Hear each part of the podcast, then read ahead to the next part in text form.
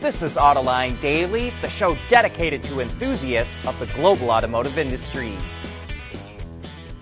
General Motors reported its third quarter earnings, and they were substantially better than a year ago. Revenue came in at nearly $42 billion, which was 15 billion higher than last year. It posted an adjusted EBIT profit of nearly $4.2 billion and a net profit of $3.3 billion, which was a 7.9% profit margin. Earlier this year, GM had nearly 95,000 vehicles in inventory that it could not sell because they were missing computer chips. Now those vehicles are getting the chips that they need, which helped the company boost its top line. Also, in a letter to shareholders, CEO Mary Barra says they're going to boost production of the Bolt and Bolt EUV from 44,000 this year to 70,000 next year. She says in the third quarter, GM captured over 8% of the U.S. EV segment. Speaking of GM, we all know that an electric Corvette is coming. Even GM's top executives have acknowledged that, but now we may know exactly when it's coming out.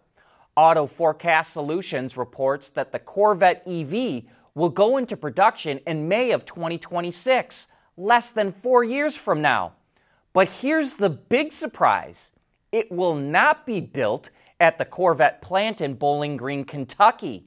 Auto Forecast says it will be made at GM's Grand River plant in Lansing, Michigan. Auto Forecast Solutions says that that plant will also make a large electric Buick SUV and a large electric Cadillac sedan.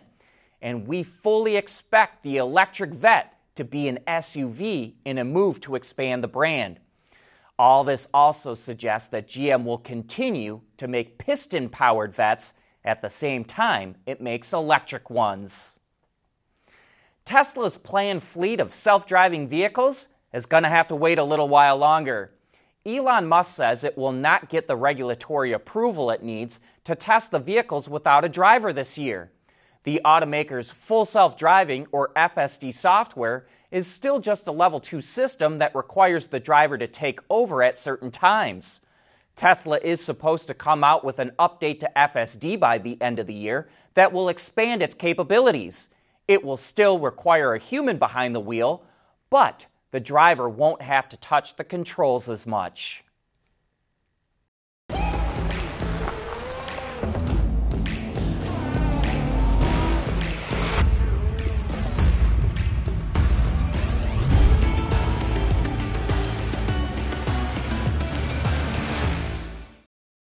We want to know what drives your testing. OTA, connected car, diagnostics, remote testing. Intrepid Control Systems is here to help you work from anywhere. Intrepid Control Systems, driven by your data.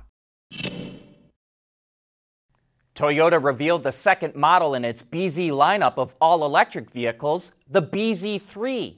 The sedan was co developed with BYD and FAW because it will be produced by and sold through the Toyota FAW dealer network in China.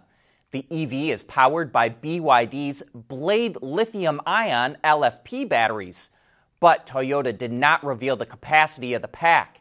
It did say it has an estimated range of 600 kilometers or nearly 373 miles based on the Chinese light duty test cycle. Toyota also claims the battery will retain 90% of its capacity after 10 years. The company didn't reveal too many other details about the BZ3, but it has a coefficient of drag of 0.218, is based on Toyota's ETNGA platform, and the battery structure, cooling, controls, and safety monitoring systems were all newly designed for the car. And Toyota is also revealing more details about the Crown sedan that's replacing the Avalon in the US. It's available in three trims and it's offered with two hybrid setups. It comes standard with a 2.5 liter four cylinder that's paired with two electric motors and an electronically controlled CVT, which gets an EPA estimated 41 mpg combined. The other hybrid powertrain pairs two electric motors with a 2.4 liter turbocharged four cylinder that's mated to a six speed automatic. It has an EPA estimated 30 miles per gallon combined. The new model is also getting delayed.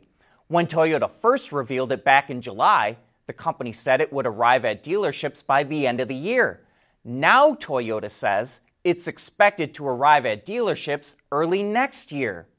The Crown starts at just below 40 grand, and the top platinum trim starts at just over $52,000. Honda continues to expand its battery swapping business.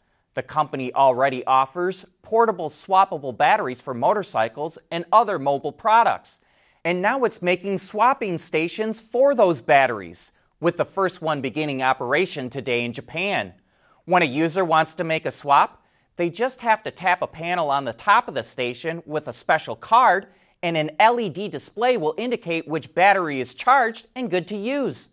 Users make payments through the same system, which is managed by Honda's PowerPack cloud system. At Schaeffler, we pioneer motion. Electrifying mobility, manufacturing smarter, reducing CO2 emissions, making energy production clean. Schaeffler pioneers motion to advance how the world moves.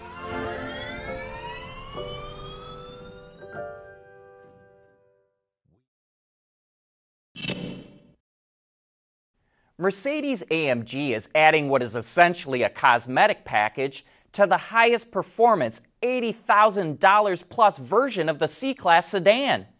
The F1 edition of the C63 SE Performance comes with the same AMG exclusive in house developed hybrid powertrain. A 2 liter turbocharged four cylinder engine is paired with an electric motor and high performance battery mounted on the rear axle. Combined, the system produces 500 kilowatts or 680 horsepower and launches the car from 0 to 100 kilometers an hour in 3.4 seconds. The F1 edition, which is available on both the sedan and wagon, features a unique alpine gray paint finish, an aero package that includes a larger front splitter and rear spoiler, 20 inch AMG wheels, black and red accents that are picked up on the exterior and interior, and even the carbon fiber parts use a red thread. No word on pricing, but we bet it creeps up near 100 grand. And Ford just updated the Escape. Besides some modest styling changes, it now offers an optional 13.2 inch display screen, cloud connected Sync 4 technology, and a new driver assist system with what Ford calls intersection assist, which will warn drivers of a potential collision while turning at an intersection. For the first time, the Escape also gets the ST line trim. But remember, this is not a real ST. It's meant to give you the look of an ST without all the extra performance. But you'll easily be able to spot the ST line models. They come with a monochromatic paint job and a large rear spoiler. Inside, there's red stitching and a flat bottom steering wheel. The ST line comes standard with a 180 horsepower, 1.5 liter engine, and there's an optional 2 liter with 250 horsepower. And the hybrid powertrain is also offered on the ST line. But there's now a plug in hybrid available for the non ST models with a 2.5 liter Atkinson cycle engine and 210 horsepower and 37 miles of electric range. Interestingly, there's a charge mode where drivers can use the engine to recharge the battery while they drive so they can drive in electric mode later. The updated Escape will go on sale early next year. And remember, the Escape is the same as the Kuga in Europe, so we'd expect to see the same changes. But while new cars are coming out, others are going away. Reports out of South Korea say Kia will stop producing the Stinger in April of next year. Despite a refresh in 2021, it only sold about 13,500 Stingers last year and less than half of that so far this year. As of right now, there's no replacement in the pipeline. But that's it for today. Thanks for watching.